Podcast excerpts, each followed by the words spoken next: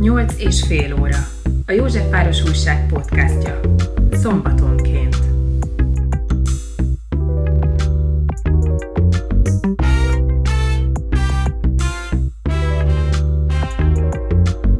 A 8 és fél óra vendége Bezsenyi Tamás, kriminológus. Köszönjük szépen, hogy eljöttél. Kezdjük azzal, hogy tudom rólad, hogy kriminológus vagy. Hogyan jött ez? Hogyan választottad ezt a szakmát? Vagy ő választott téged? Vagy mi a háttere? Mesélj. Talán az a valódi magyarázat, hogy az én családom az két vidéki közegből jött föl Budapestre. Az egyikük az édesanyámékük Szombathelyen a MÁV járműjavítóban dolgozott az egész család, a, a Mutter meg a Szavária cipőgyárban, amíg ugye az be nem szüntette a ténykedését a rendszerváltásig. Apu még pedig egyébként egy ilyen nagyon rendes bácskiskoni család volt, igazi tanyasi jelleggel, de 45 után föl kellett küzdeniük magukat a Csepel-szigetre, ahol pedig aztán a Csepel autógyárban ténykedett az egész bezsenyi banda, és közlekedtek a Ráckevei héven. Tehát igazából két olyan vidéki közeg találkozott az én szüleim révén, akik megpróbáltak saját maguk számára valami jobb világot teremteni, ezért úgy döntöttek, hogy följönnek Budapestre, és ez, ahova följöttek, ez a Ferencváros volt, mert közel volt a Ráckevei hév, illetőleg Délpestnek van egy olyan szerintem jelentősége leginkább a második világháború után, hogy azok az emberek, akik meg akarnak ragadni, vagy föl akarnak kerülni a fővárosba, azok számára egy ilyen nagyon jó dobogókő, nagyon jó elindító hely Délpest. Legyen ez a norma követő többség, vagy a csak látszólag kisebbségnek tekinthető normasértő csibészség, tagjaiból verbuválódott család vagy baráti közösség. Bárhogy is, a Ferencvárosban kellett így nekem ténykednem, viszont mivel ahol én felnőttem a Drégei utca, az egyébként egy olyan Pindurka utca, aminek a OTP-s lakásai, azok a mai napig léteznek, ezek 90-ben épültek meg egyébként. A Csavargó könyve című Hobo Blues Band albumnak egyébként a címoldalán látható a korábban ott létező lebombázott házaknak a maradványa, amin ül az egész HBB. Viszont ebben a, az utcában a túloldalt, a régi ilyen József Attila korú, még a, az udvaron, tehát a lépcső, a gangos lépcsőfeljáratnál a lépcső alatti udvari budikkal megavanzsált bérházakból pedig nem csak az én gyerekkoromban a prostituáltak jöttek ki, hanem a 80-as években, meg a 70-es években olyan komolyabb bűnözők, mint Markó Béla, akit ugye a, amiatt ismerhetünk, hogy a rendszerváltáskor már Amerikában élt, és ott Los Angelesben a Hilltop étteremben egy ilyen Gary Cooperes délidős párbajjal úgy halt meg, hogy közben Kuster nevű rendőrnyomozót lelőtte, amely Kuster pedig őt lőtte szívem. Na most ilyen szempontból a vidékiség és az újszülöttség az ugyanaz, vagyis nekünk minden vicc új volt, nekem is, meg anyámnak is, és mivel fölöttünk lévő a Haller Parkhoz közeli József Attila általános iskola, illetve a lentebbi, a Mester utca elején lévő Molnár Ferenc iskola, amit ugye most talán amiatt lehet fontosnak tekinteni, mert hogy Vahorn András is oda járt, ugye, akit még akkor Pintér Andrásnak hívtak amúgy egyébként, és a Soroksári úton lakott, de hogy e, mind a két iskolában jártak olyan emberek, akik a mi lépcsőházunkban leledzettek, idősebbek voltak nálam, és mind a kettőjüknél az a probléma merült föl, hogy az iskolában az első napon csak a mihez tartás véget eltörték a karjukat, csak egy ilyen fajta kvázi bemelegítés jelleggel, valami fajta ilyen kultúrantropológiai átmeneti ritus, valami Arnold von Genepi liminalitás állapot érzékelítetése céljából. Ezt viszont édesanyám egy ilyen morális pánikhoz hasonló sokként értelmezte, úgy, hogy ő úgy döntött, hogy akkor mindenképpen valami olyan helyet kéne találnia az ő egyszem gyermekének, ami ennél jobb, úgyhogy ezért a Józsefvárosban az Orcikert mögött a, az akkori Deák Diák általános iskolába tudott beprotezsálni, ahol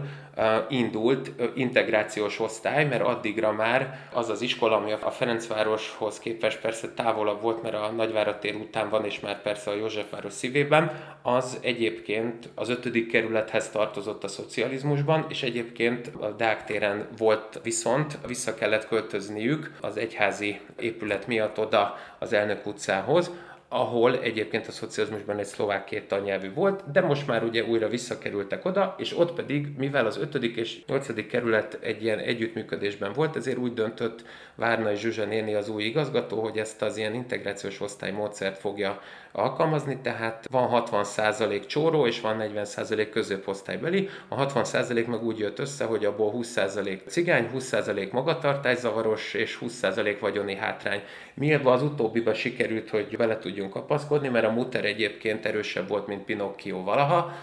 tehát ő lényegében nem csak édesapámat tagadta le, akit nem volt nehéz egyébként, mert csak este 8 után tudott a bérleményben tartózkodni, és általában reggel hatkor már egyébként már nem volt a lakásban, hogy beérjen a munkahelyére, még akkor, amikor az éjszakás takarítónők elkezdik felmosni a, a PVC padlót a rendőrségi objektumokba. Szóval, hogy nagyon hátrányos helyzetűek vagyunk, ancsorok vagyunk, tehát mindent ö, bekammerolt, és így bekerültem egy olyan osztályba, ami persze nagyon jó volt, és nagyon sok mindent adott, és így kerültem közel a Józsefvároshoz, de emiatt volt az a helyzet is, hogy igazából a Józsefvárosiak azért vertek, mert Ferences vagyok, tehát hogy Ferencvárosi, Ferencvárosiak meg azért, mert hogy a Józsefvárosba járok általános iskolába, tehát mondanám, hogy két szék között a padlón, de, de nem, mert hogy nem volt olyan, még padló se volt, ahol ezt valahogy nyugodtan lehetett volna megélni, tehát igazából folyamatosan vagy azért futottam, hogy ne verjenek meg, vagy azért futottam, hogy valamilyen forinthoz hozzájussak, és én azt gondolom egyébként, hogy azért, mert hogy az én szüleim, mint ilyen vidéki felköltözők, leginkább a, a saját egzisztenciájuknak a megizmosítása, megteremtésében munkálkodtak, nyilván a, a család érdekében, mivel estig nem nagyon tudtak hazaérni, ezért én az utcán voltam, mert hogy, és ez a már lényeges pont, innen derül ki, hogy azért rá tudok térni a lényegére a kérdésednek, hogy, hogy ugye mindig szeretjük azt mondani, hogy a, az utcázásban, vagy az utcán való létezésnek az alapja az a kulcsos gyerek, ugye, akinek a nyakában van a kulcs. Ugye erről az én témavezetőm Horváth Sándor is a Kádár gyermekei című monográfiájában írt a Mária Valéria terep, későbbi József Attila lakótelepen élők kapcsán, és én pedig azt szeretném mondani, hogy vannak itt néma tömegek, akik jeleznék, hogy nem, az igazán az alján lévők azok, akiknek még kulcsa se volt a lakáshoz. Én is egy ilyen pali voltam, tehát hogy igazából addig, amíg nem jött haza a család, addig az utcán voltunk. Mivel az édesanyám az egy cipőfelső részkészítést csinált cinkottán bérmunkába, gyárépületben, ahova ugye én a szabászkéseknek a veszélyessége miatt nem is mehettem még nyáron se. Az öreg meg egyébként szabad idejében, ha ráért, ugye akkor jogellóként, bűnügyi nyomozóként tevékenykedett, az ugye nyilván egyértelmű, hogy egy ilyen kapitánysági épületbe sem van egyszerű bejutni. Szóval ezért biztos, ami ziher alapon ott jöttem, mentem az utcán, és addig, amíg ők haza nem jöttek, ami általában 8 óra után volt, addig én az utcán voltam, és ez az elején úgy történt, hogy én a kis kikeményített, mert akkor még ilyen műanyag vázas, de vászonnal, ilyen színes vászonnal földíszített iskolatáskája volt az embereknek, amire vinyettával ugye megkaptuk a tankönyvet, és azt szépen bele lehetett tenni, és én pedig már akkor is olyan fejem volt, amit hála Istennek a hallgatók nem látnak, de te sajnos el kell, hogy viseld. Tehát egy ilyen 64-es fejmérettel dolgoztam már akkor is, ugye 60-asig gyártanak eleve egyébként szériában bármilyen sapkát vagy kalapot, és én ugye ezzel a Kejfej Jancsi testemmel ö, ö, ott ténylegesen egyébként a Drégely 17 előtt így, így letámasztottam a kis fejemet, és ott nem tudom, ott nézelődtem meg. Mondanám, hogy olvastam, de ugye akkor még nem ismertem a betűket sem, tehát nem tudtam olvasni, és jöttek ki az, az előbb említett József Attila korábban jövő bérházakból a prostituáltak, amiről beszéltünk is, ugye, ahol a Markó Béla is élni rendeltetett egy ideig, tehát a, a Drégely 16-14-ből, és ott a, a kolléginek ugye mentek az Ülői útra, meg a Korányi Sándor utcába úgymond rodázni, vagyis utcai prostitúciót csinálni. Ez általában egyébként van délután ötkor indult a műszak, vagy mondjuk úgy, hogy akkor fújt, fújt a bőrgyár, és páruknak föltűntem én, hogy milyen aranyos kis, izé, kis húsos arcú gyerek, olyan kis kedélyes az, ahogy ő mosolyog, meg egyébként is olyan marha nagy a feje, meg olyan kis bogyoró, és valójában egyébként egy hölgy volt, aki látott bennem fantáziát, az, hogy az írma nagyon fantáziát látott bennem, az leginkább abból fakad, hogy kérdezgetett, és mondta, hogy hát ő, ő szívesen ö, vállalja, hogy, hogy sétálgat velem. Én ugye akkor ezt nem tudtam, hogy ő ezt célzatosan teszi, akkor még ilyen 70, aztán 90 forintért lehetett kalipóhoz jutni, ami az egyik legfinomabb jégkrém volt szerintem, de ez azért volt, mert a Magnumot se nem ismertem, se nem szerettem, és ő igazából egy kalipó áráért tudott úgy az utcán hát potenciálisan üzletbe elmenni, ha akart, hogy valójában engem sétáltatott, vagy velem sétált, ami ugye azért volt lényeges, mert ha az ülői úton, vagy a Korányiban, vagy adott esetben a Lenhossék utcában megállították a jagellók, a csikos kocsival ott levillogták, akkor ő azt tudta mondani, hogy én biztos, hogy tiltott prostitúció, jó, elkaptak már emiatt egy 10-szer, 20-szor, 30-szor, kis izé, unoka öcsémet sétáltatom, együtt vagyunk, és akkor én még nem tudtam, hogy ezért a 70-90, majd aztán 110 forintos fagyiért cserébe egyébként én valójában alibit biztosítottam neki, mm, és én azt gondolom, hogy szerintem ez volt az az alap, ami miatt én a kriminológia felé fordultam. Na és akkor mi lett a Deák diák után? Hát a Deák diák az egy, azért volt fontos, mert hogy, mert hogy ott nagyon gyorsan kellett megtanulni olyan képességeket, amik egyébként nem feltétlenül tartoznának a gyerek mentális eszközkészletébe. Tehát Ransburg Jenő lehet, hogy izé sírva dobta volna el a szakkönyveit, mert hogy nagyjából ilyen elsős, másodikosként már nem csak a a nemi kapcsolat bármi nemű lehetőségeivel voltam tisztában, hanem a, a Kámaszutra sem jelentett volna meglepetés számomra. Ötödikre pedig már igazából annyira magától értetődő volt, hogy a, a Dió 34, ugye ott, ahol volt ez az iskola, az Elnök utcai villamos megállónál, onnan csak kimész a mai napig a Kávária térig, tehát nagyjából egyébként a Rozgonyi utcát, a, a, meg a végül is elmegy az ember a, akár a, a Tömő utcáig, de bárhogy is, a, amíg kijutsz a, a Káváriára, addig háromszor ki tudtak pakoltatni úgy, hogy észre se vetted, és emiatt igazából nagyon gyorsan az volt a, a benyomásom, hogy úgy lehet legjobban megoldani ezt a problémát, hogyha ha valamilyen bandához tartozom, és én a, azért választottam a Golgotha térieket, illetve pontosabban oda kerülhettem be, ott a Golgotha téren mai napig van egy MOL benzinkút, és a MOL benzinkút mögött, a MÁV kolónia előtt pedig egy focipálya, és ott nem csak szagoltuk a benzint, hanem ott igazából így, ahogy mondani szokták, jackariztunk, ugye ezt egyébként egy cigány szónak szeretik mondani, a jackarizást, de én, mivel lehetőségem van ilyen fantasztikus helyeken is beszélgetni. Így igazából elmondhatom, hogy próbálok annyira önreflektív lenni, hogy megpróbáltam kideríteni, hogy mi a jackarizásnak a, az eredendője, és sokkal valószínűbb, hogy ez nem egyébként egy lovári kifejezés, hanem ez Alberto Ascari, egy olasz autóversenyző nevéből keletkezett, aki 1953-ban a Monzai későbbi Forma 1-es olasz nagydíj pályán egy gyakorlófutam idején halálos balesetet szenvedett, és az Ascari az ilyen értelemben az, hogy jackarizolt, tehát hogy nagyon gyorsan közlekedsz, nagyon menő vagy, és nagyon menősködsz, tehát hogy nagyobb a kabát, és te még ennél is nagyobb melkassal próbálsz közlekedni, miközben jó lenne egy szűkös bekecs, és akkor ez volt az a pont, illetve ez volt az a helyzet és létezés, amire a, a muter ráébredt Ransburg Jenő nélkül is, hogy ez nem biztos, hogy előre fog vinni, úgyhogy megpróbált átrakni engem gimnáziumba. Ez nem volt olyan magától értetődő, mert a legtöbb középosztálybeli gyereket már negyedikbe elvittek,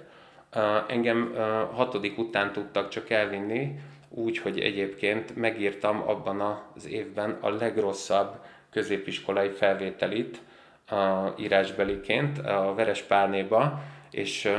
én megijedtem, hogy visszahívtak szóbelizni, mert azt hittem, hogy akkor elrontottam. Tehát, hogy még a rossz kérdést se tudtam kiválasztani, de aztán kiderült, hogy nem, annyira rossz lett az eredményem, hogy a Verespáné igazgatója is ott volt, és azt hitték, hogy esen is vagyok, tehát hogy sajátos nevelési igényű, csak hogy félrenézték eddig, úgyhogy ezért hívtak vissza. De a muternek akkor kiderült, hogy én itt megbundáztam a történetet, tehát hogy nem akarok onnan elmenni, és végül is úgy kerültem én a Madács gimnáziumba, hogy ott nem számított ez a, az írásbeli, és ezért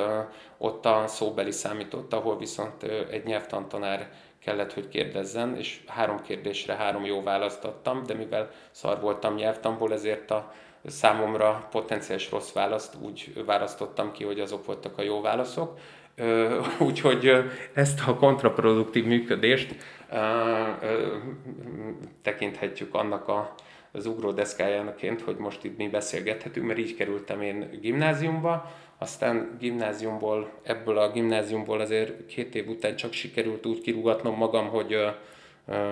hogy ki, akkor kitiltottak a fővárosi önkormányzat határozata alapján a főváros összes középiskolájából, mert hogy az volt a véleményük, hogy megsértettem a tanári méltóságot és testületi egységet és eszmét, azért mert fölírtam a falra, hogy húzzon haza a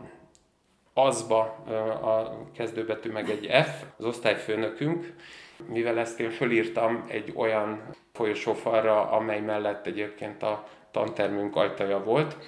Gondolván azt, hogy akkori délutáni szülői értekezletre, ami azért lett meghirdetve a szülők számára, mert fel akarta oszlatni az osztályt az osztályfőnökünk, igazából csak hírből ismerte, hogy mi az hogy pedagógus. Azt gondoltam, hogy ezzel egy nagyon szép üzenetet küldök a szülők felé, egy, a, amiatt, hogy délután hatra sikerült meghirdetni az osztályfőnökit, vagy pontosabban ez nem osztályfőnöki, hanem szülői értekezlet, ezért a természetes fény ezt nem világította meg. Ellenberger másnap reggel hétkor már összeszaladt az egész iskola, és mint a tűz van babámba, vagy bármilyen csehszlovák filmvígjátékba, nem tudták eldönteni, hogy mihez is kapjanak izgalmukban és félelmükben. És hát lényegében ebből egy óriási pattáli, a balhé lett, kihívták, mivel az, az, nem csak az osztályfőnökünk küzdött egyébként a pedagógus szereppel, hanem a, az igazgatónk meg a lehetőségekhez képest is gyávábbnak mutatkozott, tehát önálló döntésre 1970-es években ragadtatta magát még fiatalon, ezért mindenki azt gondolta, hogy a legegyszerűbb, hogyha mi nem döntünk ebben az ügyben, hanem oda hívjuk a fővárosi önkormányzatot, mert hogy ahhoz tartozott az iskola. Ugye így lehet egyébként a bolhából elefántot csinálni, ez sikerült is nekik, és lényegében akkora patália lett az egész ügyből, mert akkor közben diákparlament választás volt, és diák elnök köt kellett választani ennek a diákparlamentnek, ami nem az én fontosságomat húzza alá, hanem az, hogy hogyan lehetett egy ilyen pénz ügyből mondjuk úgy, hogy az ottani iskolai, politikai helyzetben potenciálisan értelmezhető témát varázsolni, emiatt még az, az önkormányzat sem mer dönteni a kiírt tárgyalás során, mert annyi ember jelentkezett az én védelmem érdekében, ezért másnap leállt a tanítás több mint két és fél órára, mert tantestületnek kellett volna dönteni, ami viszont 40 fős létszámában pont sikerült 20-20-szal saját magát hát elgáncsolni, és végül is két és fél óra után a magyar tanárom úgy döntött, hogy mivel terhes volt és félt, hogy nem hívják vissza, ezért már nem szavazott mellettem, hanem tartózkodott, és így 20-19 arányba végre ki tudtak rúgni. Ami után pedig egyébként annyira belelkesültek a liberálisabb tanárok, a konzervatív tanárokhoz képest. Nem miattam, tehát nem én voltam a fontos, hanem én igazából csak az utolsó csepp voltam az egyébként a tantestület tagjai között amúgy is feszülő konfliktusok okán. Később nyertessé vált konzervatív tanárok interpretációja szerint fölbújtották a hallgatókat arra, hogy egy mozgalmat indítsanak, ami tényleg indult is, és működött. Kék kár érte keszkenő,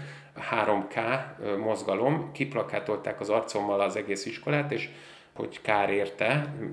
írták le, mert én csináltam az iskola újságot, meg minden ilyesmi. Ezeket mind azért mondom, mert hogy ebből jöttem arra rá, hogy mennyire jól lehet valamit úgy használni, és az embernek a bizonyos tevékenységét úgy interpretálni, hogy amúgy egyébként akik ebből hasznot próbálnak húzni, azok az a kisebbik probléma, hogy nem ismertek engem, de hogy egyébként pont ugyanannyira szartak volna le, mint amennyire a, a valóságban is le voltam szarva. Ellenberger, ez egy nagyon jól tematizálható probléma volt,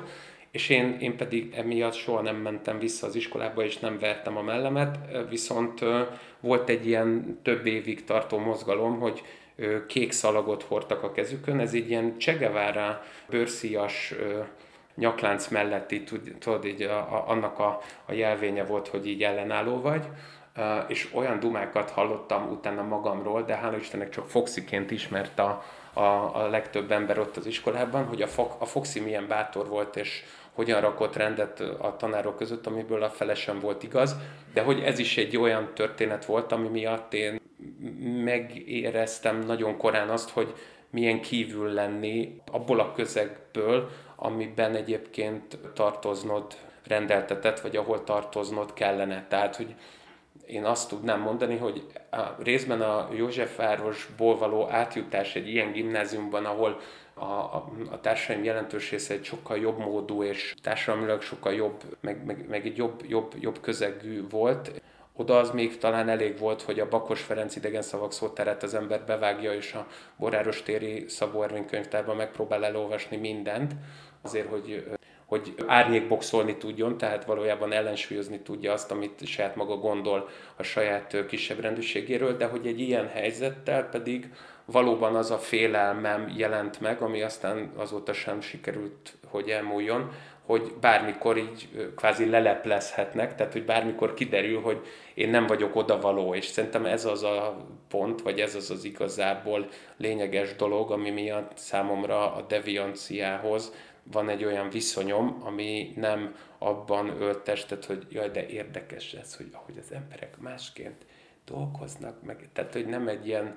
hogy mondjam, lufi borotválós, álintellektuális érdeklődésem van, hanem egyszerűen csak azt a részét gondolom fontosnak, hogy ez egy határhelyzet, amiben az ember olyan, mint a nyúl a szántásban, tehát folyamatosan fosik, hogy lebukik mint most is, hogy lebukik, hogy nem is annyira okos. Viccelek. Szóval ez a válasz. Na mesélj nekem deviáns esetekről, mert azért hallhattunk már tőled is akár, meg más történetekből is hamis kártyásokról, stricikről, utcalányokról. A szocialista időszakban a Józsefváros az tényleg azért volt fontos, mert nem csak mint egy ilyen hírhet gócpont a Rákóczi tér kapott jelentőséget, hanem ugye a környékbeli utcák is, és a Salétrom utca, meg a József utca nyilván a, a maga prostitúciós vonzó erejével, de igazából ebben benne van az is, a Józsefvárosban a Teleki tér és a Rákóczi tér révén a piac szervezés, a piac működtetés is megteremtette az informalitást, Ugye a Rákóczi tér az egyértelműen és nagyon nyilvánvalóan a, a zöldség-gyümölcs kereskedelem miatt, aminek ugye az árai azok hiába gondoljuk azt így felületesen, prezentista szempontból, hogy azok csak a rendszerváltás után a spárban, vagy a főként a három vagy négy csillagos CBA-kban tudtak elszabadulni. A valóságban már a késői szocialista időszakban is ez így történt. A teleki tér meg lényegében azért fontos, mert a, a tangó, amely egy később emblematikus kifejezésé vált, és ugye a mai napig létezik kint a Nagykörösin, az, az ugye ott öltött formát, vagy ott jött létre, noha egyébként eredetileg a 19. század közepén még a, az akkori Gizella téren, a mai opera helyén indult el először, amiatt, hogy a, a városfal az nagyjából a Bajcsi és a Deák Ferenc tér, Erzsébet térnél húzódott, és ez a két másik fontos dolog van, illetve a harmadik az pedig talán az, hogy a, a, a rendszerváltás után, amiben én belekerültem, ott már egyre inkább csökkent, illetőleg alakult át a bűnözésnek ez a nyilvánvalósága, vagy ez a, az utcai jelenlétben, az utcai agresszióban való emblematikussága viszont ránk hagyományozottak történetek. Tehát, hogy ugyanúgy ránk hagyományozottak történetek, mint, mint szerintem minden más közösségben, és aztán később, amikor már ezzel a témával, vagy hát a bűnözéssel kutatóként foglalkoztam, akkor személyesen is megismerkedtem többek között olyan emberrel, mint a Pötyi Bece névre hallgató Nyers Péter, akivel azóta már baráti viszonyban vagyok, és ő például, amikor én gyerek voltam, számomra egy olyan benchmark, vagy egy olyan viszonyítási alap volt, ami miatt azt érezte az ember, hogy mégis nem is akkora baj, hogy szarrávernek forintért, mert hogy van egy olyan csávó, akivel kapcsolatban léteztek ilyen sztorik, hogy az akkori Kulik Gyula téren, a mai Kávária téren ugye verte a blattot, de a valóságban egyébként pinka pénz, tehát a kültéren illegálisan zajló szerencséjátéknak az adóját szedte be egyébként. Ezt amúgy egyébként a, a, a kerületi önkormányzatok vagy akkori tanácsok amúgy teljes mértékben elfogadták, sőt együttműködtek ezekkel az emberekkel ugyanúgy, ahogy az úgymond illegális, vagy hát hivatalos engedély nélküli árusításba is belenyugodtak, hiszen a Józsefvárosnak a sarkán, ugye a mai Baros téren, a keleti pályaudvar mellett így tudott hosszú évtizedekig működni az úgynevezett lengyel piac, vagy KGST piacot. Egyik kereskedő sem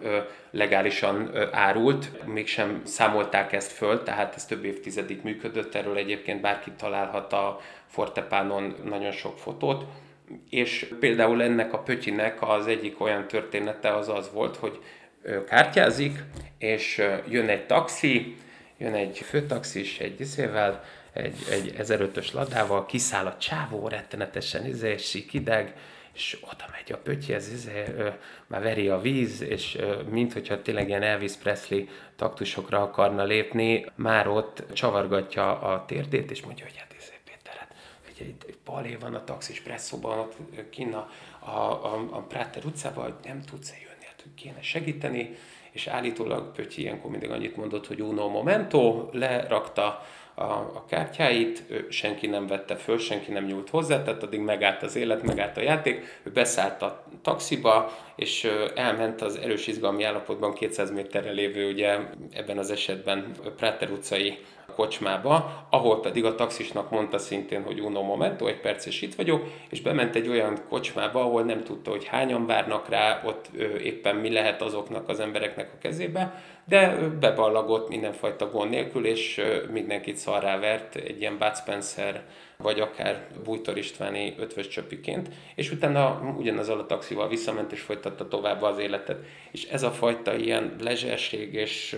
nagyvonalúság az, ami szerintem lényeges volt, vagy lényegesnek gondolhattuk szerintem, akik a Józsefvárosban nőttünk föl. Az utóbbi 10-20 évben pedig inkább azt mondanám, hogy pont ennek a kialakult rendnek a felszámolása vagy felbomlása történt azzal, hogy a rendszerváltás után sokkal jelentősebbé vált újra a fegyverhasználat, lőfegyverhasználat, és átalakult igazából nem csak a prostitúció is, hanem az is, hogy azok a korábban behatárolt bevételi forrásokból dolgozni képes bűnözők mihez tudnak hozzájutni. Részben azért, mert elkezdtek például nagy mennyiségben gépkocsikat behozni nyugatról, vagy azért, mert adott esetben, mint a, a szerencsés kisebbség elkezdtek olajozni, vagy csak pusztán azért, mert a, ennek a szerencsejátéknak, ennek a kártyajátéknak is már a 80-as évek végén megjelent egy alternatívája, ugye a játékgépek, amiknek aztán végül a 90-es években volt egy olyan felfutása, ami lehetővé tette, hogy alapvető hamiskártyás szerencsejátékbeli tudás nélkül is olyan bűnözők tudjanak kontrollt gyakorolni városi terek vagy kerületek fölött, akik nem igazából érdekeltek a, ebben a játékban, szerencsejáték bármilyen formájában, sőt adott esetben nem is ismerik a játéknak bármilyen fajta szabályait, tehát sem a régi sménezés, kilencezés, tehát a bakkara típusú kártyajátékokat, vagy aztán a pont a rendszerváltás után egyre népszerűbbé és a mai napig jelentőssé váló pókerezést, hanem csak egyszerűen kajakból, izomból megoldották a helyzeteket. A 90-es években a, a magábnak, a, a városi térnek a, az erőszakosítása vagy agresszív megnyilvánulásokkal való, az, az igazából nem volt kérdés. Tehát ugyanúgy japánkodtak emberek, összehegeztett laprugóból készült szamurájkarddal, meg ugyanúgy volt, hogy kirakták az egykezes könnyített markolatú komandós kést, vagy mondjuk pillangó késsel ott eprészkedtek ilyen cirkuszi mutatványként, és mondták, hogy akkor ezért ki kéne nem csak rakni az értékeidet, hanem ki kéne rakni ide az összes ruhádat, és akkor egy alsónadrágba hazamehettél, és ugye ez még az az időszak volt, amikor boxer helyett még ezek a kis aranyos fecske, fehér fecskék voltak. Én is többször jutottam ilyen tulajdonjogi vitába a Nagyvárad tér aluljárójában, az akkori virágért hírlapos mellett az aluljáróban be a helyzetbe, és akkor szépen ballagtam haza kizoknémban és a fehér alsó nadrágomban, és a banyatankkal a, a, az akkori profiban, most már nem is tudom, talán Tesco, ami a Szent István kórházzal szembe van, a, a, abban megjöttek a nagymamák, akik ilyen neheztelő arccal izé, húzták a szájukat, hogy úristen, mi van itt. Említetted az olajozást. Erről egy kicsit beszélnél? Hát a Magyarországon a rendszerváltást követően az az állami monopólium, ami a gázolaj kiskereskedelméhez, illetve nagykereskedelméhez kapcsolódott, az megszűnt. Ugye egyébként az ásványolajforgalmi vállalat ez a működése és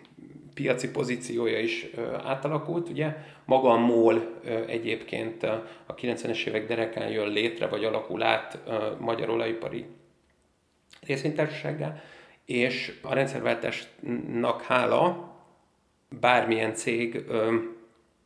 forgalmazhatott ásványolaj, tehát kőolaj származékot. Lényegében az volt a, a trükk, hogy amíg annak a, az adó és forgalmi adó és útalap és egyéb más járulékos vonzata az nagyobb volt, tehát a gázolajnak, mint a, a háztartási tüzelőolajnak. Lényegében egyébként a harmada volt az utóbbi, tehát a háztartási tüzelőolaja a gázolaj literszámához képest, vagy literenkénti kiskereskedelmi árához. Így egyszerre lehetett háztartási tüzelőolajat, hiszen annak kémiai szerkezete majdnem teljesen, vagy még inkább százszerzékosan megegyezett a, a gázolajéval, lehetett árulni benzinkutaknak, újonnan létrejövő magánkézben lévő benzinkutak számára úgy HTO-t, hogy az valójában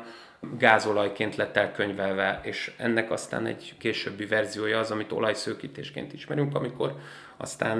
megpróbálták megszínezni egy ilyen ferrocén típusú pirosas kémiai indikátorjelző anyaggal ezeket a gázolajokat, amik bejönnek vasúti szerelvényeken Magyarországra, és ezt aztán kénsavval kicsapatták. Ez egy, egy olyan kémiai eljárás, aminek a révén az, ahogy a mély barna bordó szín egy ideig megsárgul, vagy hát világossárgává válik, és több száz liter vagy több tíz liter gallon mennyiségű olajok, és ebből óriási pénzeket lehetett nyúlni lényegében ez volt a mi aranylázunk, vagy hát... Nem, ennek a történetnek a kapcsán készült ez az animációs magyar film. Ja, a Nyócker, ugye a Novák Eriknek a, a, a, az animációs filmje. Hát részben ez is benne van, tehát hogy belerakta már a Novák Erik egyébként valóban a, a téma kapcsán ezt a, ezt a toposzt. Ugye ott a, a történetben, hogyha valaki esetleg nem látta, akkor a Szabó Győző által alakított fél strici, fél bizniszelő bűnöző az egyik, aki arra jön rá, hogy hát itt a Józsefváros alatt komoly olajmezők vannak, és persze van egy ilyen picit aranyos és Simpson családba oltott South Park jellege, hogy a Józsefváros alatt megtalálják ezt a egyébként eladdig rejtetnek tűnő olajmezőt. Ugyanakkor viszont abban a filmben is azért ez, ez csak úgy, mondjuk úgy, hogy hát érintőlegesen szerepel, de egyébként a Novák Erik későbbi alkotásaiban is, mint a nagyon sufni tuninggal elkészített, de mégis érdekes Fekete Leves című filmben is ugyanez tűnik föl, hiszen a, a ti kerülettársatok Ferencvárosi újságvezetője, Vágvölgyi B. András játsza abban, azt a Vizovicki László-szerű karaktert, aki mint egy olajozó mafiózónak a sofőrjeként felkapaszkodik. Tehát persze vannak nagyon, egyébként szerintem csak nagyon módjával, de vannak játékfilmes, meg nyilván dokumentumfilmes részletei is a Kármán Irénnek a, az Olajozott Viszonyok címmel készült anyagában ezzel kapcsolatban, de, de valójában ezt a témát olyan mélyen szántóan nem nagyon dolgozta föl a, igazából a magyar tudományi kutatásban érdekelt szakembereknek a garmadája sem, ahogy újságírók is nyilván csak rövidebb célzattal tették ezt, de ha már így persze ezt így mondtuk, akkor fontos, hogy az élet és irodalomban egyébként egy Rajnai Attila nevű faszi megcsinálta ezt az Olaj a bűzre címmel egy sorozatban az élet és irodalomban, illetőleg egy Borba István és egy Kovács Imre, meg a Horváth Gergely Krisztián pedig a Tudományos Akadémia, mint szociológusok részéről csináltak ez ügyben kutatásokat. És mit tudunk a kerületről a prostitúció kapcsán, mondjuk így az utóbbi időkről? Hogy minden rendben van. Jó, akkor mit tudunk régebről? Hát olyan szempontból persze, tehát a Józsefváros azért ö, már nem ö, olyan ö, gócpontja egyébként azért a prostitúciónak, mint volt. Szóval, ha, ha meggondoljuk, a Dankó utcában, illetve a Dankó utca és a Magdona sarkán régen azért sokkal jelentősebb módon álltak a lányok. Az Illés utca tele volt, a Korányi tele volt, a Dióba, nem is az, hogy tele volt, hanem a Dióba a, a 18-20-ban folyamatosan lehetett kápszerhez jutni, följebb egyébként pedig a 28-nál orgazdák laktak, illetve laknak most is, tehát, hogy volt azért egy olyan közeg, ahol, ahol a, a, a mindennapi erőszakosságon túl, vagy a, a közterületen zajló erőszakosságon túl egyértelmű volt, hogy ott prostitúció zajlik. Ma ez már egyébként a Józsefváros jelentős részéből kiszorult részben, annak köszönhetően egyébként, hogy hogy, hogy a, médiában nagyon hangsúlyossá tették ezt egyébként, nem csak a 70-es években, hanem a rendszerváltás után az első ugye két évtizedet végignyomó Csécsei Béla is ezt többször problematizálta. Alapvetően egyébként ugye a közterületi kameráknak a, a kirakása is az egyik ö, legnagyobb ö, számban először a, a Józsefvárosban jelent meg, aztán egyébként csak mondanám, hogy itt nálunk a Ferencvárosban azért egy picit mi rendesebben csináltuk, de a viccet félretéve, tehát ö, inkább azt mondanám, hogy a Józsefvárosból egy része átszorult az ülőin ö, túloldalára, tehát a Ferencvárosra, de a Ferencvárosból is aztán kifelé szorult, és ma már a prostitúciónak, tehát hogy olyan egyébként a Józsefvárosban korábban működő lányok ma már csak a Szabadkai úton vannak, ami egyébként egy Pöndör utca a, a határút előtt, ahol egyébként az 51-es villamos fordul, ugye ott meg egy OMV út van, és ott a Szabadkai úton állnak a lányok. Annyira, hogy ha valaki megnézi, akkor a Google Street View-n is ott állnak a kolléginák, és hát most az utóbbi években is azért lett jelentős, mert amikor volt ugye nálunk a FINA az úszóbajnokság, akkor a kerületi kapitány jelezte nálunk az álmánék, hogy nem kéne ott lenni, és sajnos voltak újságírók, akik megkérdezték a lányokat, azok megmondták, hogy hát törvényt hoztak ellenük. De valójában csak azt akarta a kerületi rendőri vezetés, hogy arra két hétre, amíg ez van, addig ne legyenek ott. A Józsefvárosban már azért nagyon visszaszorulóban van, az Illés utcában még azért persze ugyanúgy van, és mondhatnánk még egy-két helyet, de nem is ez a lényeg, hanem de inkább az, hogy... jelenség szűnt meg, vagy szűn, szűnik Átalakult meg, a jelenség. Hanem inkább csak annyi, hogy kifelé vándorol egy kicsit kiebb a, a városból? Az utcai igen, az utcai igen. Tehát, hogy az utcai az kifelé vándorol, ugye, ha az ember megy kifelé a Soroksárin, akkor a gyár felé egyébként, hogyha megy az ember, ott akkor, akkor ö, ö, ott, a, ahogy ö, ö, lehet ö, kijutni szépen Gyón irányába, ott még állnak a lányok, ott még rá lehet menni ugye az m 0 körgyűrűre is, de az egyértelműen jelzi azt, hogy, hogy valójában a teherfuvarozók mint potenciális felvásárlópiac jelentkeznek. A, azok, akikről meg így szeretnénk beszélni, vagy ilyen szexinek tűnik, mert a Csalog Zsoltnak, vagy a Diósi Pálnak, vagy egy-két újságírónak a, a Tódor Jánosék cikkei, meg írásai miatt, szociográfiai miatt így várnánk, hogy valami utcai prostitúció legyen, azok pedig már át alakultak és lakásokba tömörültek. Ennek egyébként az egyik legnagyobb transformációs pontja az pont a 2008-as, 9-es válság volt, gazdasági válság, amikor ugye azok az egyébként mobiltőkével jelentős részben rendelkező csibészek, akik vagy árultak, vagy már eleve lányokkal dolgoztak, azok meg tudták venni azokat a lakásokat, azokat az adott esetben stúdió lakásokat, amiknek hirtelen a, a kereslete az megcsappant a válság miatt. Ők fölvásárolták ezeket a lakásokat, és ö, ö, én is ismerek olyan ö, strigókat, akik ö, noha egyébként minden az ellen szólt volna, de mégis adott esetben összebútoroztak ketten-hárman, hogy meg tudjanak venni egy lakást, és abban a mai napig, mint a háromnyomásos gazdálkodásban pörgetik a kollégákat. Tehát, hogy lényegében egy picit így összehúzottunk, mint a lovak hidegben, tehát, hogy az utcán való ez a régi szávaféle módszer, hogy mindenki a saját nőjét futtatja, helyett újra elindult ez a fajta hálózatosodás, és Ugyanúgy, ahogy a, a régi 51-esen sem lát az ember már úgy ö, ö, prostitúciót, úgy egyébként ez ö, kiszorult az utcáról is a fővárosban, és ö, a Józsefváros az inkább úgy ö, ö, maradt jelentős, hogy ha, ha valaki ilyesmivel foglalkozik kutatóként, akkor elég, ha rámegy .hu-ra vagy a .com-ra, ott egyébként tud szűrni kerület szintjén, és ott nagyon szépen fogja tudni látni, hogy a kerületi bontásban a 13. kerület az, ami még mindig verseng a 8-al. Mi Ferencváros időnként egy picit fölcsapódtunk, de aztán mindig visszazuhanunk, és alapvetően a Józsefváros az még mindig lényeges emiatt. De közben meg nagyon sok olyan kollégina van, akivel én együtt jártam iskolában, akik inkább már a Terézvárosban vagy az Erzsébetvárosban bérelnek lakást, pont azért, mert hogy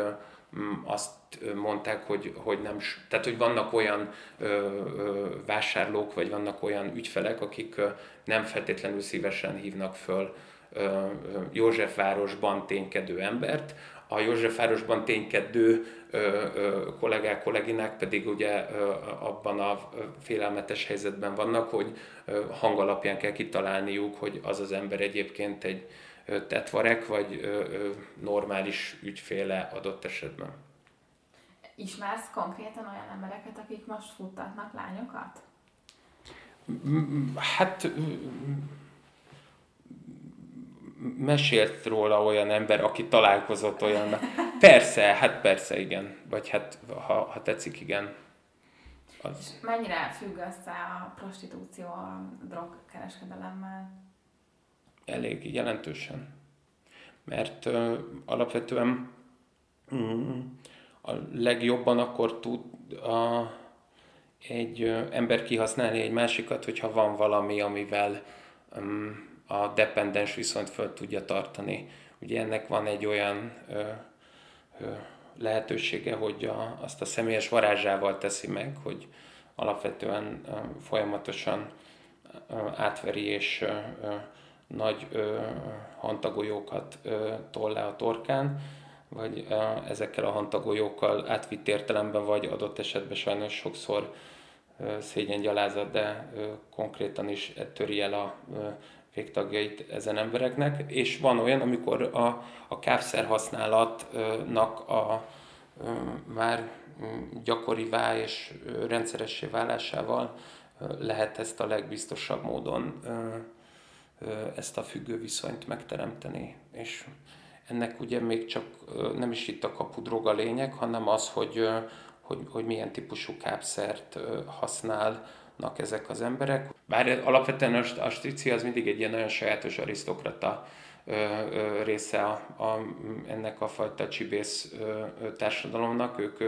ők mindig próbáltak ilyen Roger Moore jelleggel közlekedni, hogy ők, ők távol tartják magukat a, a, a bűnözéstől, de inkább csak a, a munkavállalásnak bármi nemű módját utasítják el. Ahogy a Hoffi mondta volna, hogy nehogy valami szövődmény maradjon, tehát ezért. Um, inkább az a jellemzőbb, hogy lányokkal közösen, tehát a saját ilyen értelemben munkatársukkal, élettársukkal közösen csinálják. És ez az egyik legfontosabb, de ezt is nyilván úgy, hogy, hogy közben ezeknek vannak olyan mm, jellemzői, hogy mondjuk például már a, a, a herka, tehát a, a barnázás, a heroin, az egyre inkább visszaszorul, nem csak annak az alapvetően nagyon álmosító, szedatív és hát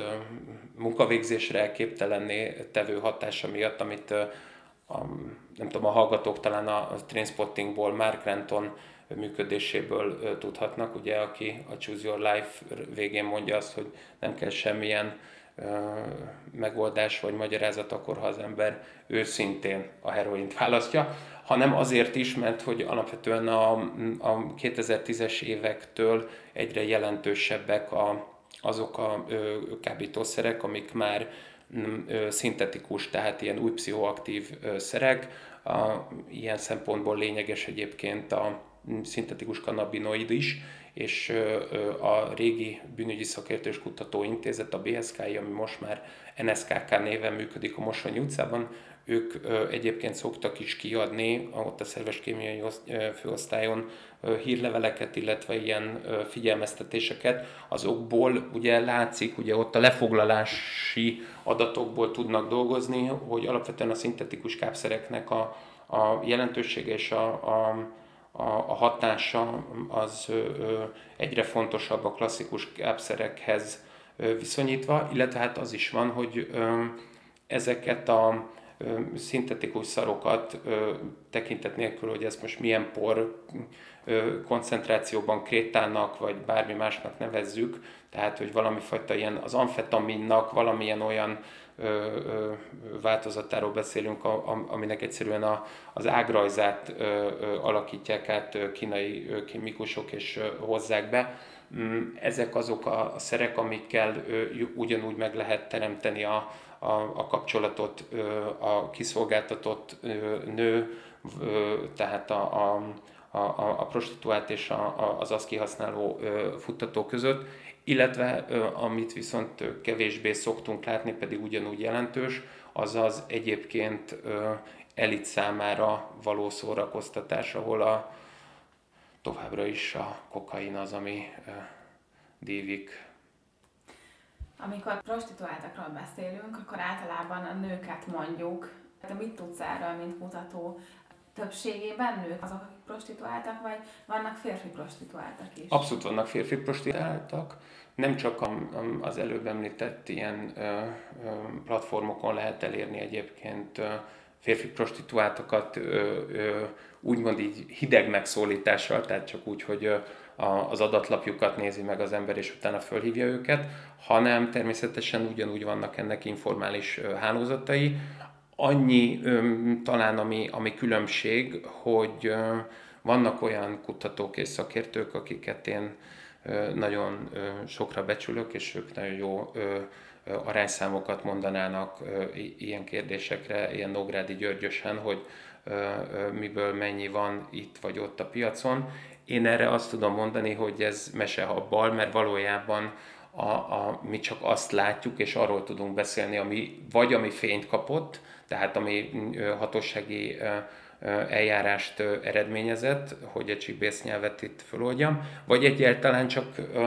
mondjuk úgy, hogy a, az egyébként privát, tehát a nem ö, ö, ö, ö, csibész társadalomhoz tartozó normakövető többség számára nyilvános adott esetben, mint ö, elérhető eszköz, hogy ö, akár egy olyan ö, ö, szignálcsoporton, vagy ö, vagy WhatsAppos, vagy bármilyen más ö, ilyen ö, üzenetközvetítő eszközön történik, A másik pedig az az, hogy a, a férfi prostitúciónak a teljes, és mondjuk úgy, hogy kicsit ö, extenzívebb kutathatósága az azért sem lehetséges, mert itt nálunk Hunniában erősebb egyébként a, a, az a gondolkodás, hogy hogyan kéne élnünk, mint sem, hogy először saját magunkban néznénk, tehát hogy alapvetően nagyon kevesen vannak, akik Tom Hanksy karakterként léteznének, ezért alapvetően a, a homoszexuális prostituáltak egy nagyon jól felfogott érdekből összezárnak, és sokkal diszkrétebbek, mint sem azt alapvetően a mm, heteroszexuális vonalon, tehát ebben a férfi-nő dependenciában vagy kiszolgáltatottságban meg tudjuk, vagy megismerhető számunkra. Tehát, hogy amíg a Bremenshaveni német kikötővárosban való madámnak nem csak azért hasznos munkverával beszélnie, mert hogy így egyébként megpróbálja fölhívni arra a figyelmet, hogy ő nem szeretne egy prostitúciós ügybe belekeveredni, addig ezt könnyebben tudja úgy tenni, hogy azok a rendőrök, akik mondjuk nyomoznak ellene, nem feltétlenül mondhatják el, csak akkor, hogyha valaki lemegy a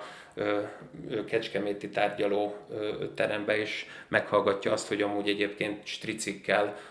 hogyan beszélt és hogyan váltott olyan üzeneteket, amikből egyébként egyértelmű, hogy valójában nem valami fajta madám, hanem valójában ő nőként strici, de ugye addig, amíg ezt csak a Munkveraké utca könyvéből ismerjük meg, akkor addig ez az egész probléma tűri a vitát. Mm, ugyanakkor viszont a, a, a homoszexualitáshoz való ilyen típusú ö, ö, viszonyban az is ö, kérdéses, hogy, hogy ki az, aki egyébként mindezt olyan bensőségesen ismeri, hogy hajlandó legyen kiadni. Kevéssé van ilyen, és mivel alapvetően a prostitúciónak ez a fajta heteroszexuális vonala már egy beágyazott dolog, azért is könnyebb ezt, mert az említett kerületünk itt a Józsefvárosban az nem csak, hogy hát nagy felvevő piaca volt a vidékről jött prostituáltaknak, hanem itt a két világháború között nagyon sok bordélyház is működött, és plusz ezen felül egyébként a, akik itt prostituáltként dolgoztak, azoknak egy jelentős része azok után tudott kimenni külföldre, hogyha itthon mondjuk úgy, hogy teljesített. Tehát például ilyen szempontból a, a, a Zürichi Express című filmnek az a nagy hátulütője egyébként, hogy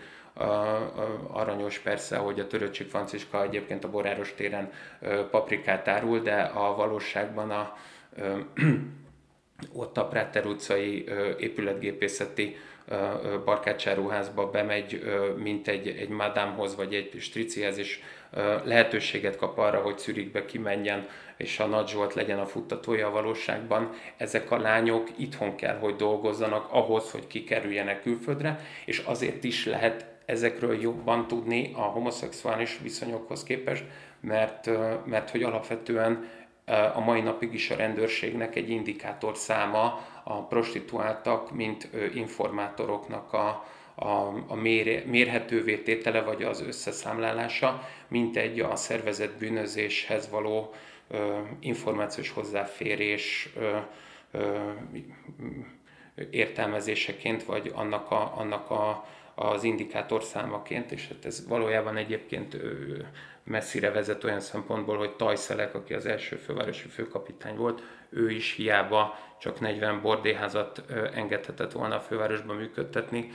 Császfai Tündétől és több olyan kutatótól, akik a századfordulóval foglalkoznak, tudjuk, hogy több mint 100 bordéházat engedélyezett el, és azok is fizettek. Tehát, hogy igazából ezért is van az, hogy a, a, a női prostitúcióról többet tudunk, mert ennek hagyományai is vannak, másrészt meg a heteroszexuálisok azok ö, ezek szerint ö, plegykásabbak, mint a ö, sajnos ö, sok esetben szintén a nyúlaszánításban típussal ö, ö, megélni kényszerű homoszexuális Még prostituáltak. Még témám, amit bedobnék. Tehát, hogy Magyarországon ugye illegális fegyvert tartani, Igazából kivéve akkor, hogyha mondjuk, mit tudom én, valamilyen vadászati célból, vagy valami ilyesmi célból megkapod rá az engedélyt. Igen. És... Illetve, hogyha ha, ha, ha, ha önvédelmi célból van, tehát hogyha erre a, a rendőrség felé van egy olyan ö, igényed, amit ők egyébként akceptálnak, hogy egyébként te ö, olyan helyzetben vagy, akár mert az igazságszolgáltatásnak valamilyen szereplőjeként, vagy akár mert hogy a saját életedet és családod testépségét jogosan veszélyeztetve látod. És akkor ezzel kapcsolatban kérdeznélek, hogy egyébként nem feltétlenül kell, hogy mondjuk most ez pisztoly legyen, akár a késekről is beszélhetünk, de hogy mondjuk mennyire mikor és mikor mennyire jellemző mondjuk az ilyen különböző fegyverrel elkövetett bűncselekmények a kerületben, és mondjuk mennyivel volt jellemző, vagy mennyivel jellemző most, mint korábban volt, vagy mit tudunk egyáltalán, vagy, vagy esetleg tudsz bármi olyan történetet, amilyen? Hát alapvetően ugye maroklőfegyverhez lehet egyébként jogszerűen hozzájutni, akár amiatt, mert az ember sportlövő, vagy ahogy az előbb említettük, a, azért, mert hogy magán használatú, tehát hogy önvédelmi célból van nála. Ugye nálunk automata, tehát sorozatlövésre alkalmas lőfegyvert nem lehet semmilyen az előbb említett célból birtokolni, és az egyetlen lehetőség erre, hogyha valamilyen jogi személyként egy, egy, egy sportklubnak, vagy valamilyen lőtérnek a, a, a, a, a tulajdonában vannak ilyen fegyverek. Um, ugyanakkor viszont uh, fegyverhez jutni mindig uh, akkor lehetett könnyen, amikor valamilyen nagyobb társadalmi, gazdasági, politikai átalakulás volt. Ilyennek tekinthető a második világháború és annak a közvetlen következményei, tehát a koalíciós évek, 1956-os forradalom, illetőleg a rendszerváltás. És emiatt, mint hogy az előbb említett két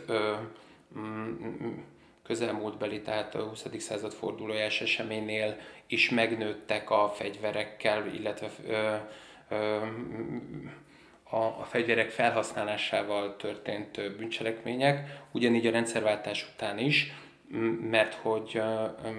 nagyon könnyen hozzá lehetett jutni akár a munkásőrség, akár a, Magyar Honvédség, vagy akár csak a rendőrség től leszó, leselejtezett, kiszuperált fegyverekhez. Mm, és hát ugye nyilván például pont a Ferencvárosban a, a fég, ugye, a, a, a fegyvergyárnak a, a termékeihez is, de azért Magyarország azon túl, hogy egyébként mindig egy nagyon restriktív és nagyon kemény ö, policit követett a fegyvertartásban, azon túlmenőleg ö, igazából Kelet-Európában a fegyverekkel való nagyobb mennyiségű vagy nagyobb volumenű bizniszelés az mindig állami vagy titkosszolgálati kapcsolatokat igényelt, hiszen alapvetően a fegyvergyártás az, az egy olyan állami monopólium, ami miatt nem a, a bűnügyi rendőrség az, aki általában illetékes módon szokott nyomozni vagy foglalkozni, hanem például a, a katonai biztonsági szolgálat, tehát a, a, a KBS az sokkal többször foglalkozik, és többször kell, hogy ilyen bizniszekben is egyébként fedett ügynökökkel részt vegyen, hiszen a, a legtöbb országnak a titkosszolgálata az abban érdekelt, hogy azért épüljön be, azért tudjon valamit a fegyverkereskedelem és a fegyvercsempészetről, hogy ennek a kontrollját meg tudja tartani, de ezekhez alapvetően általában informális állami ö, szubvenciók vagy jóváhagyások kellenek. Az ilyen egyéni típusú mm, használat az pedig, ahogy mondtam, ez, ezekben az átalakulásokban jelentős. A 90-es években nagyon ö, fontossá vált azért, mert sokkal könnyebb volt hozzájutni, és azkor, hogy könnyebb volt hozzájutni, az azért is vált lényegesé, mert hogy a bűnözők egy jelentős része hát megpróbált ugye, hogyha nem elég hosszú a kardot, old meg egy, egy arasszal alapon a saját hatalmi státuszát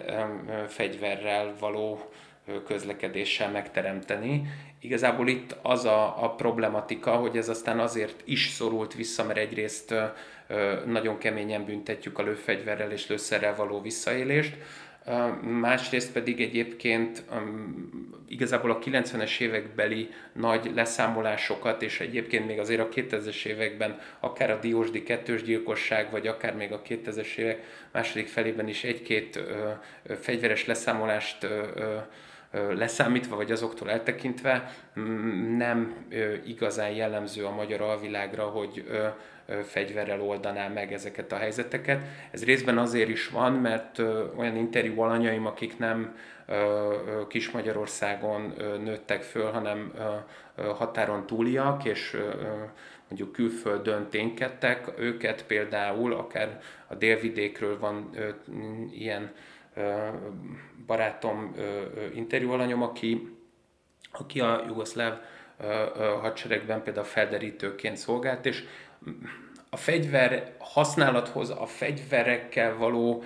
bánásmódhoz teljesen más a viszonyuk. Tehát ők nem rakják csak azért ki, hogy megmutassák, hogy egyébként most kurva kemény csávó vagyok, hanem csak abban az esetben ö, veszik elő, hogyha használni is akarják. Ez egy nagyon más ö, viszonyrendszer ahhoz képest, amit mi ö, szerintem ismerünk. Tehát mi igazából itt ö, a Kárpát-medencén belül mi alapvetően ellehetetlenítünk embereket gazdaságilag, és valami fajta a,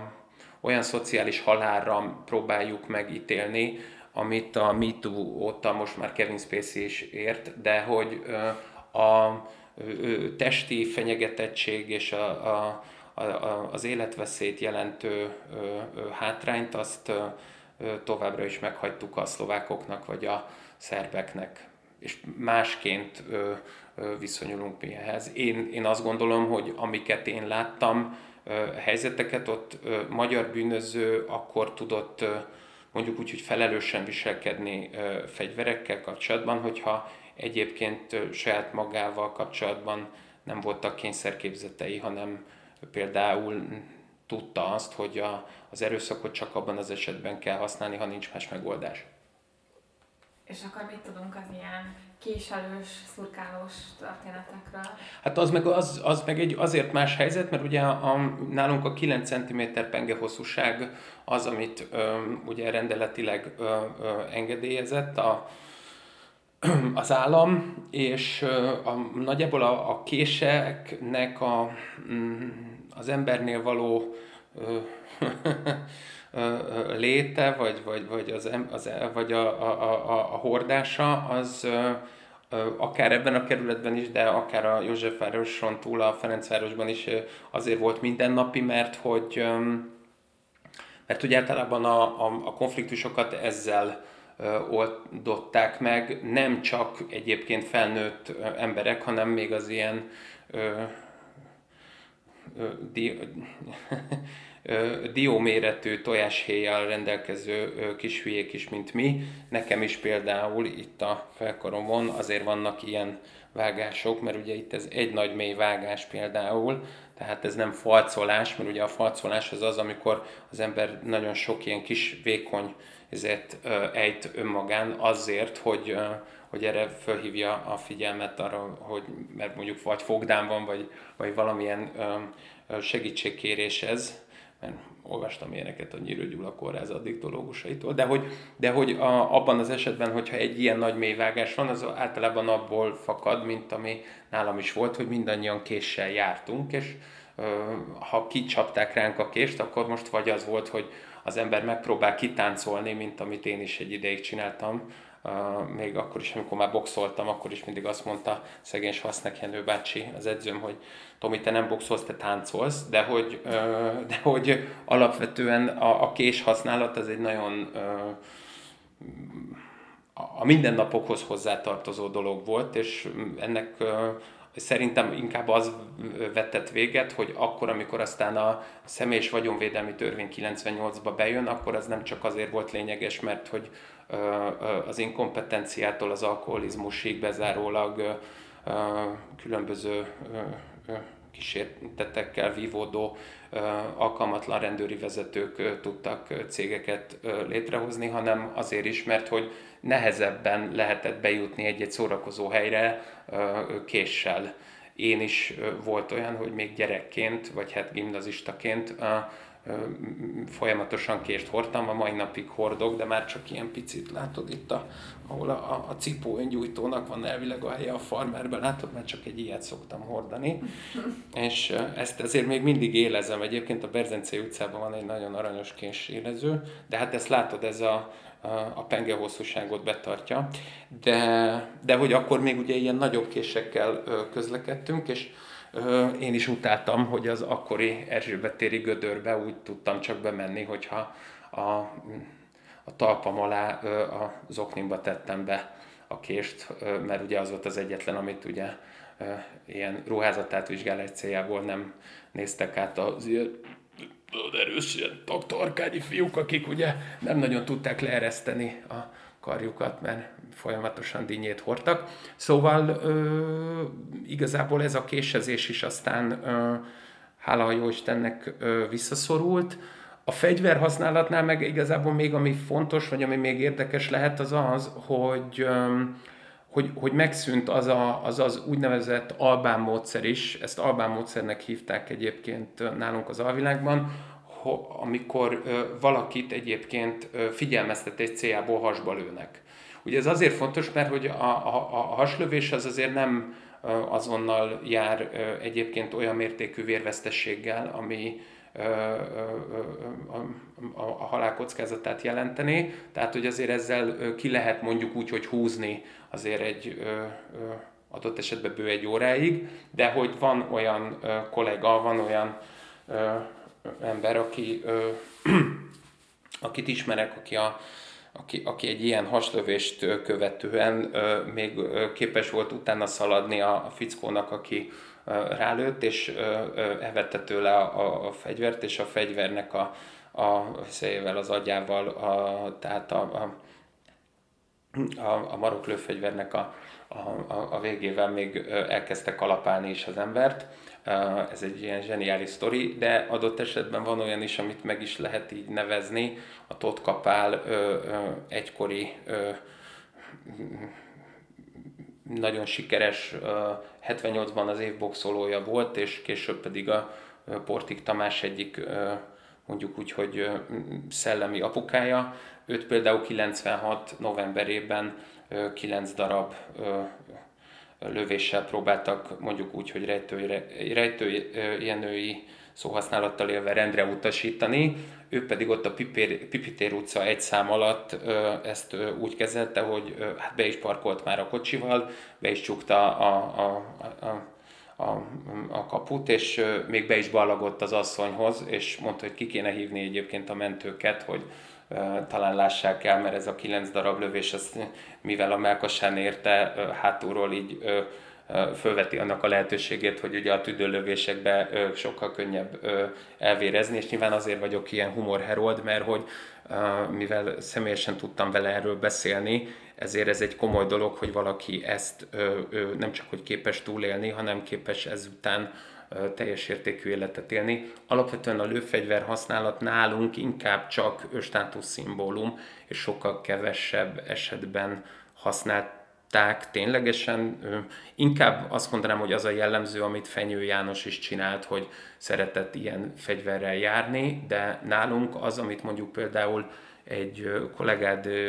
felvidéki újságíró, a Barak Dávid a Dunaszerdahelyi maffia kapcsán föl tudott dolgozni. Na ott azok a fiúk, azok nem ciciztek, szóval, hogy ők nem, nem tehát hogy amíg nálunk az áfázásban az, hogy mondjuk valakinek a nevével visszaéltek és azokra cégeket hoztak létre, arra csak simán szartak, ott ezeket az embereket valóban főbelőtték és egyébként elásták ezért mondanám azt, hogy nálunk szerintem a kés használat az fontosabb volt, de a késnél is fontosabb volt ez a, amiről beszéltünk, ez az ilyen szamuráj kardozás, amit a Michael Dudikoff filmek miatt ö, ö, használtunk, és ugyan most te nevetsz, de tényleg ez van, mert az én első munkahelyem egyébként a 90-es évek végén, 2000-es évek elején, ez a Mester utcai videótéka volt, és ott nagyon sok bűnöző is járt le, és a, hát bátran mondhatom, hogy a, a, a, a csibészeknek egy jelentős része amúgy egyébként a, a saját tevékenységéhez kapcsolódó ötleteket az, ezekből az akció vagy maffia filmekből szedte. és ilyen értelemben fontos a fegyverhasználat, ugyanakkor viszont a, a kés is a, éppen azért szorult vissza, mert nem csak ez a ruházat átvizsgálásnak a, a gyakori váltétele miatt, hanem azért is, mert hogy egyszerűen a, a bodybuilding és ez az egész badizás és konditermezés az a, annak a mély fúrásaihoz képest, ami a szocializmus végén létezett, ez annyira egyértelműen fontos lett, hogy amúgy a Józsefvárosban is a, a Baros utcánál, a Luizában, de például a Luizában több olyan ö, ö, pincehelység volt, amik régen a, a 60-as években egy a bútor javító kisiparosé volt. Ugye ezek akkor, amikor már megjelentek a, az ilyen beépíthető konyhaszekrények, meg ez a kvázi proto-IKEA mozgatható bútorzat beszerzés, akkor ugye ezek szegény, meg egyébként is kihaltak szegény öregek, és már nem kellett szegecselni a, a, a, a bőrborítás semmilyen koloniál bútoron, és akkor ezekbe a pincehelységekben megjelentek, és elkezdtek badizni. Nekem is van olyan ö, rokonom, illetve ö, barátom is, akik ö, úgy kezdtek például, hogy először egy vasfémlapot meghajlítottak, és azt ö, ö, abba öntöttek betont, és az megkötött, és az volt az első tárcsa. És akkor magyarán az, hogy most mindenki jó kötésű legyen, az egy jobb elvárás. Ez végül is nem biztos, hogy szándékoltam, de valamilyen normiféle fitness jelleget jelent, csak ilyen born ready típusúan. Hát azt hiszem, hogy talán ez szimpatikusabb is, mint a kés. Rendben, akkor nagyon szépen köszönöm a beszélgetést. És köszönöm.